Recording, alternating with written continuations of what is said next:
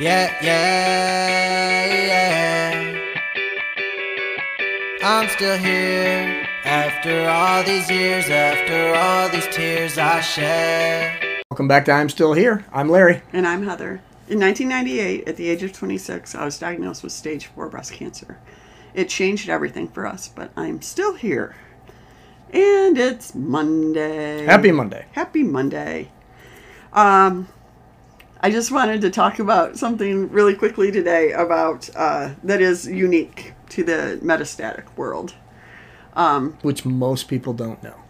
which most people don't know. 90% Yeah. of all people out there. Yeah. So, um, uh, oftentimes now this is a newer thing. I don't know, last ten years, fifteen years, I don't know. But there's uh, cancer centers have a bell, and when you finish treatment, you ring the bell.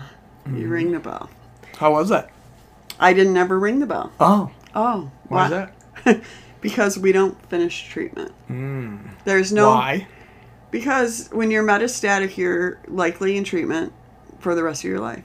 That's that's you know treatments are a part of of your life for the rest of it. Mm-hmm. Um. So, metastatic cancer patients, Which uh, for the most part, don't ever hear the cancer's gone, you're cured, definitively, the Yep. cancer's gone, or you're cured, or you're in remission. yeah, Those words don't often go with metastatic breast cancer or metastatic cancer. Why?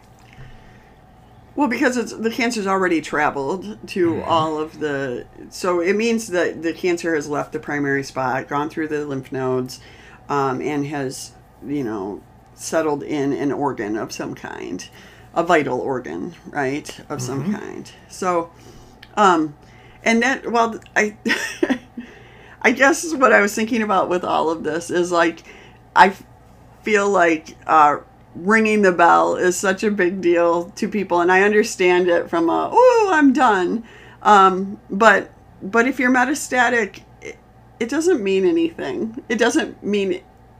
I'm just saying. I'm here to say you don't need a bell.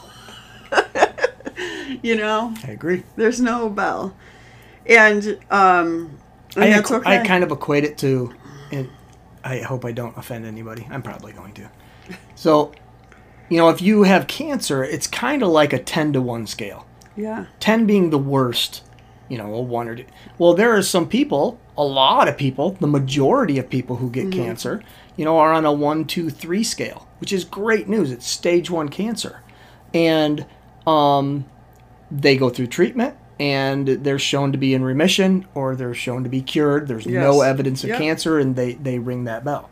So they go from a 3 to a 0, which is awesome. Well, with metastatic cancer, especially a lot of the people that might be listening to something like this, you're diagnosed or you- you're at a 9 or a 10. Mm-hmm. So the good news is you get to go down to a 2 or a 1 with the people, you know, that, that or Heather, mm-hmm. for example. You know, she went from a 10 to a 1. Well, she ne- she's never going to get to a 0. So that's that bell thing. But you went from a 10 to a 1. Right. You, you went down 9, which is, you know, significant. And well, and also I can it- get it- you a bell if you want. Wow. All right.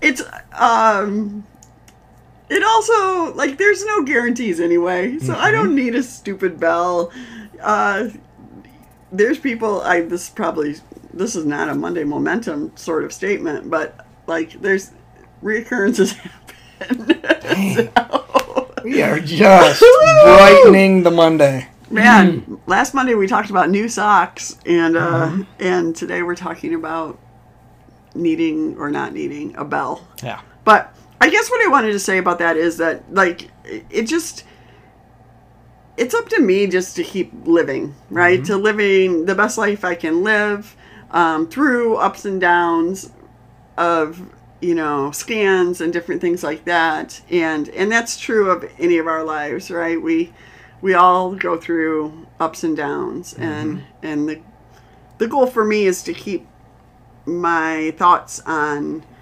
um, I don't know what what it's going for me, what's working for me, and and enjoying the moments that I'm able to, um, you know, live in. So, any other thoughts on that? No, I think uh, that's probably good. Did you get new socks? No, I didn't. Oh, what's wrong? I, I usually have an event to buy new socks for. I you were talking about your new year and new socks. Yeah, no, Oh Lord. Okay. no. All right, people. Well, you don't need a bell to live your life. Nope. Unless you're a teacher, then you need a bell. You need those are oh, they drive me crazy. All right. Uh, have a great week. See ya. Yeah, yeah, yeah. I'm still here after all these years, after all these tears I shed. I'm still here and I'm walking this earth like I should be. There was days that I didn't know if I would be.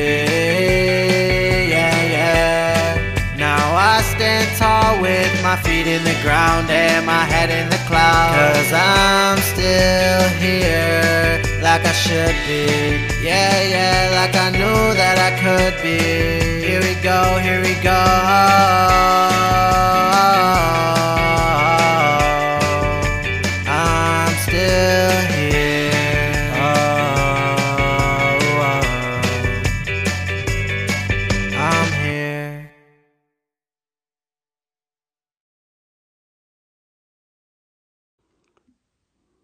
Hey everyone, I hope you loved this episode if I'm Still Here, and I wouldn't want you to miss out on what comes next.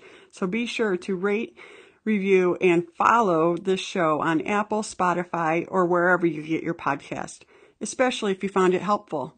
We need all the shares, likes, stars, and love we can get. We'd also love to hear from you. Leave your comments and questions, and we'll incorporate them into future episodes. Have a great day.